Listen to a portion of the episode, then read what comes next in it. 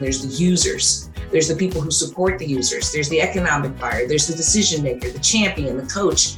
And that is a whole 360-degree view of who the customer really is. And so when we're selling to these folks, it's really important to know that who are you talking to? And if you think about the customer journey, it depends who you're talking to, what you say to them. Welcome to Hidden in Plain Sight, the Enterprise Revenue Intelligence Podcast for revenue leaders in, yes, sales, marketing, and customer success. Because we all share the same goal, revenue growth. Always more, always faster. We learn how to drive revenue as we examine real-life insights from multiple angles with human flavor, since people buy from people. I am your host, Mariana Kogan, CMO and winner of the Forrester Marketing Program of the Year, and I will be joined by Art Harding, seasoned revenue leader. Forrester tells us 61% of purchasing decisions now involve 4 or more people, and that the average number of buyers in a B2B enterprise sales cycle can exceed 11. With that in mind, welcome everyone to our first episode of a new podcast produced and sponsored by People.ai called Hidden in Plain Sight. The idea behind Hidden in Plain Sight is to meet with industry leaders to understand metrics that we may toss around, use in board meetings, or communicate with each other. What's actually hidden in plain sight? For those of us that have to operate, for those of us that have to do, what do these metrics mean in our day-to-day lives as we're leading go-to-market organizations across marketing, sales, and services? I couldn't be more delighted than to welcome to our first episode, two-time customer of People.ai and a peer of mine in the industry, Kathy Chou. Kathy, welcome. Thank you, Art. So, Kathy, in preparing for this, I did a little bit of research out there. I always learn things when I listen and consume some of what you're putting out into the market, whether it's where you started with your BS in mechanical engineering at Stanford, the follow-up at MBA at Harvard, working for companies like Informatica, VMware, Nutanix across a variety of engineering and go-to-market leadership roles. I know you've accomplished a lot, but most recently, it feels like you've really put an exclamation point on what I know has been a very fulfilling career for you, which is your first public company board. Not only that, it's in the space of quantum computing, and it's IonQ, if I said the name right. Yes, you so did. Welcome. Thank you, Art. I'm so happy to be here, and it's really exciting to be a part of the inaugural Hidden in Plain Sight series. So I'm ready when you are. Great. So congratulations on the board seat. Tell us a little bit. I first met you when you were working as the SVP of go-to-market strategy and planning and operations at VMware. That's where we first met. And I know we share some relationships in the industry, but more recently, you're now at Nutanix as the SVP of SaaS applications and infrastructure, which it sounds like the cloud-based data, software, infrastructure, everything from quote to cash, driving the business planning. Did I understand your new role correctly? Tell us a little bit more about that. You understood perfectly. One of the things about Nutanix is we're an appliance company. We actually sold hardware and software. And as we moved to become a pure software company, we also had to move from on-prem to the cloud. So I actually run the SaaS engineering function, which is part of the whole transformation the company is making to become a hybrid multi-cloud company. It's so interesting, not only seeing how your role is framed, but understanding that even companies, I myself worked at a hardware company, Riverbed Technologies, that how much software is not only involved in your business, but also running the business, which leads me to the first question as people who've not only bought technology, but are also responsible for architecting, deploying, and ensuring that it can run long term. It feels like the last 10 years in particular, with the real emergence of the SaaS industry and cloud infrastructure, we have been investing and driving technology inside of our businesses at a rate faster than ever before. And sometimes I think it can lose that while we're throwing all this tech and the automation and the data and the workflows are certainly helpful, that at the end of the day, as a buyer and a seller, I still know that people do still buy from people. So as an executive who's both bought and led go-to-market teams, what does that phrase, people buy from people, mean to you? Yeah, by the way, that is a beautiful topic because, and I think it's exclamation pointed right now in the pandemic, because trying to reach people through digital means is very difficult. But it's funny, When I was at HP, I learned from Mark Hurd these terms like total addressable market, share of wallet, the territory mapping, quota allocation, all of the, like you say, the nuts and bolts of getting you to, okay, here I'm a salesperson, here's my chart of accounts, and then I just go do what I need to do. But here's the interesting thing, as you say, once you get to an account, there are people in that account, and you need to understand that account. It's not just an account, and even within the account, who is actually purchasing. Many times we talk about that, right? You know, the notions of, you know, they're at the very bottom, there's the users. There's the people who support the users. There's the economic buyer. There's the decision maker, the champion, the coach. And that is a whole 360-degree view of who the customer really is. And so when we're selling to these folks, it's really important to know that who are you talking to? And if you think about the customer journey, it depends who you're talking to, what you say to them. There's also this notion I find, and this is the people side as well, is in the old days, it used to be sell it and forget it, right? Sell it, move on to the next customer. Well, that's in this world of software and services and applications, it's 24/7. So this notion of customer success, staying close with your customer, staying close to your customer to ensure adoption and consumption is what it's all about. Because if you don't get your customer to renew, you really haven't developed that true customer experience and that customer engagement.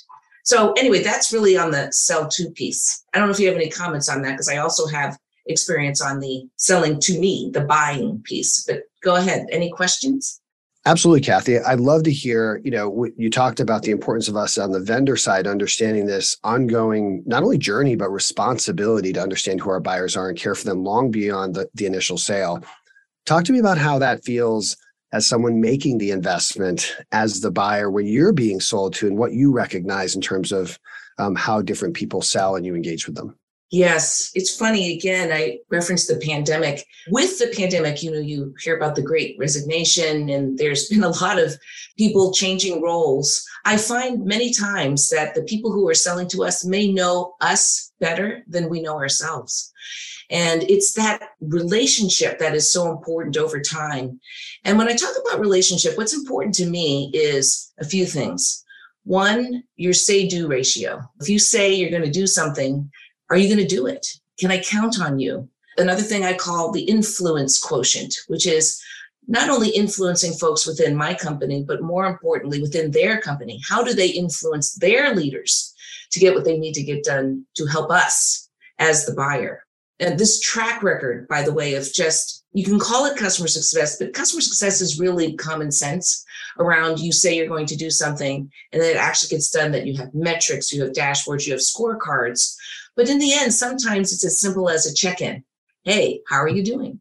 Are we meeting your needs? And more now than ever, I find, do they really understand our business? Because it's one thing to solve a point problem, but we want to elevate this to the business outcomes. What am I trying to do? Am I trying to reduce total cost of ownership? Am I mitigating risk? Am I trying to accelerate revenue? Am I trying to build a stronger partnership ecosystem? What is it that I'm trying to do? And also not only talk about what the company can do, but having more industry knowledge, right? Knowing what the others are doing. So the more educated the seller is, for me, it helps me get a much better perspective of how we fit in this whole scheme of things. And then secondly, and the first thing that I mentioned is around the whole relationship, just really making sure that you stay in touch and that you're visible. Yeah. And, you know, we're going to move into what sort of advice you would give people. But to reinforce some of what you said, we had our revenue kickoff this year with a customer panel. It was very interesting, as they said, to your point, in this world of always on notifications, digital reach outs and touches, as we asked and our sales teams asked this customer panel, what matters most to you? They were very clear. If you've solved a problem that I can relate to with someone I know and trust, you will get my attention dramatically faster than any sort of sequence, cadence, or digital listening, which brings us back to this point of how important people are and our second question. You mentioned the Great Resignation and how fluid the talent market's been, and it feels like we may be entering another period of talent movement around the market. What advice do you give as someone who's, worked with executives in large-scale selling teams, driving into accounts, when you've put in all this effort, you've done that first mile, and suddenly you get that notification there's been a major change in an EB or a decision maker role that you were economic buyer that you were focused on? What advice do you give sales teams and leadership teams on how to cope and manage with the changes in the buying circles? Yeah, well, it's a little bit about what I already mentioned, which is there's no such thing as one buyer within a customer, right? There's multiple people. So there's the, how do you manage the change within a function? There's the depth, right? So there's the leader, the actual user, the people who support, but then you have to look across the ecosystem, right? Because no function is an island these days, right? We talk about sales, marketing, customer success, partners, all of that comes together in a go-to-market strategy and focus. So first, making sure that you have enough contacts there. And number one, number two, what do you communicate and how do you communicate with these folks? If you're talking about someone who's a champion, let's say someone who really is a high-level influencer, you don't need to meet with them as often, but to be visible, to offer that advice as you say, hey, here's something that we've done with another customer that can really help you, or have you thought about this? That's true strategic partnership. If you're talking to a user, it's very different. It's much more around, hey, is the application working? What are the metrics? What are the dashboards?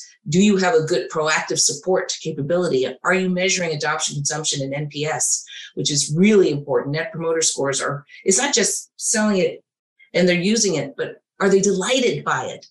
And so I find that understanding this whole customer journey also is very important. And you have different buyers during that customer journey, right? When you're looking at need, discover, evaluate, you're working with a certain set of people, might be champion, decision maker. But then when you're actually purchasing, onboarding, and adopting, purchasing is procurement, onboarding and adopting, you have to deal with their sales engineers, you have to deal with the users. And then when you optimize and you expand and renew, yet again, it's a different set of folks. So my best advice is to really fan out, spend the time, be visible with these folks. And as we had said, there's multiple different ways to touch. There's digital, there's social media, right? There's direct email, direct content. But then to me, there's nothing better than the old-fashioned pick up the phone, call, let's meet, Zoom. And in these cases, hopefully more than not, in safe situations, lunches, so that you can actually get together and see people. I think what you just described is, again, one of those phrases that gets thrown around the sales world, which is the importance and value of multi-threading. And so you talked about multi-channel marketing, but that also needs to be met with sales teams that know how to multi-thread in a B2B enterprise world. Multi-threading is your greatest defense against changes in roles in your buying process. The problem is, it's easy to say, but it's hard to do. If you're an account manager with a multi-product line and you need to multi-thread into multiple buying centers, you're essentially a command and control center for everything from executive engagement, mapping maybe your SEs to engineers or domain experts with different customers. And I'll finish with the second question here is, as someone who's bought technology, you and I both know, just because we have the approval and the authority to spend money doesn't mean that we don't have to actually go sell and advocate our ideas internally. So I always find when someone helps me with that journey by multi-threading into the organization and I walk over and say, I need to talk to you about this investment. I'm really excited about this initiative. And they say, you mean Kathy's initiative? It really makes our job as a decision maker easier when the partner, vendor, whoever we're working with has actually multi-threaded around us, above us, and below us. So So with that, on our third question, as we wrap up today, is as we actually look at how sales and marketing should be collaborating, we just talked about the importance of multi-channel marketing and multi-threaded selling. As I look at this, there's a lot of discussion around marketing and sales alignment, and some of the more advanced and modernized companies are moving beyond alignment into marketing and sales integration, where they're really much more tight. What do you think, where do you think sales and marketing have some of the biggest opportunities to collaborate with each other? Yeah, well, first of all, to your point, this notion of revenue operations is something that's been around for just a little bit, right? Where it's sales, marketing, customer success are all put together so that you can approach and attack the go-to-market Enigma as efficiently as possible, because there's the traditional old way of doing things where you had marketing, they create leads, they throw it over the fence. Salespeople would take these leads, they'd complain and say, these are not good leads. They ignored them. Sales would sell, throw it over the fence. Customer success would have to go and take and make sure that the customer adopted. That's really an inefficient model. And to your point, you hear a lot more about revenue operations and this kind of confluence of sales and marketing. I'd like to tell a quick little story of when I was working at VMware, we had an assignment. It was called the Keystone Project. Think about Keystone pipeline, right? So it was really trying to get a pipeline that could be actionable, increase the velocity of the pipeline, the quality and the conversion rates. Mm-hmm. And it was a cross-functional team. It was not just sales and marketing, but it was also our data, organization, and operations. All of us came together to try to understand several things. I think the first thing is, are we aligned? When marketing creates campaigns, are these targeting the customers that make sense? Is sales feeding back feedback to marketing to ensure we have the right targets? You know, this pipeline playbook we were creating was something that wasn't just a marketing and a sales function. Data was involved, ops was involved to ensure that, do we have the right information that we're working on? Are we inspecting the right types of accounts, the opportunities, so that we can get the best data for forecasting? Systems and tools, demand gen and lead gen. That's another area that many times you think that's just a marketing only activity. It is not. You know, analyzing win-loss data can really help you better target where your demand and lead gen focuses should be.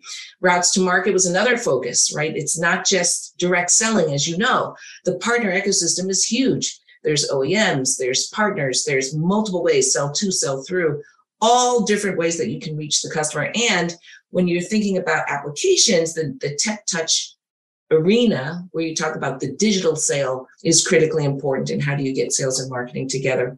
And last but not least, enablement. You know, it's one thing to create all of these great tools, capabilities, but you have to enable. You've got to enable the marketers. You've got to enable sales, customer success, and enable our customers, for that matter, on who you are and how do you get this together. So these were some of the things that we put in our Project Keystone to really attack this go-to-market problem that we had around high conversion rate pipeline. You know, how do we get that through faster than ever? Excellent. You know, it's interesting. I've been a part, as you have, of the emergence of the RevOps movement. And you mentioned a couple of things there that we'll close on. You mentioned that the old ways can be somewhat inefficient. I actually think of them as the analog ways, which is it was very human dependent, lagging indicator. Let's get a big meeting and analysis together. Whereas now, you mentioned what I actually call the power triangle of execution. When you want to translate strategy into execution, you need three people: your operations team, your enablement team, and that frontline manager that's aware that there aren't these silos across go-to-market today, that marketing is working very hard to provide intent signals, digitally enriched and handed off leads. And now we have the ability to ensure that our sales teams are not only aligned, but actually integrated with these signals and following up in the accounts with the right personas. Because at the end of the day, the two things that I think we discovered today, Kathy, is there are two things that are hidden in plain sight. People buy from people, and a pipeline is a team sport. Forecasting, frankly, I know it's important, but it's not complicated. It's just hard. Pipeline is complicated. It's a cross-functional, multi-dimensional, multi-discipline practice. Yet we all have this habit of just wanting to invest so much in the forecast when really what makes and breaks your growth or the company is, do you have that pipeline playbook? Do your ops enablement and frontline managers understand it? And do you have the telemetry and automation with which to drive it? Because we both know technology is an amplifier. And so if we don't have clarity on the business process, we don't have clarity in terms of what we're intending, the technology can only get us so far. So with that, Kathy, any closing comments today? I really want to thank you for your time and wish you the best of luck until our next connection. Yes, Art, it was absolutely delightful. And I think I love what you're doing around this hidden in plain sight and actually reaching out and talking to peers and other industry friends. I think it is terrific to share the brain trust, because I learned as much from you. Hopefully I was able to give you some food for thought as well. But I think the most important thing is People buy from people, people learn from people. So thanks for that opportunity, Art. Absolutely. Thanks you, Kathy. Have a great day. Hidden in Plain Sight, the Enterprise Revenue Intelligence Podcast, is brought to you by People.ai. Make sure to search for Hidden in Plain Sight in Apple Podcasts, Spotify, and Google Podcasts, or anywhere else you listen to your podcast. Be sure to click subscribe so you don't miss any future episodes. On behalf of the team here at People.ai, thanks a lot for listening.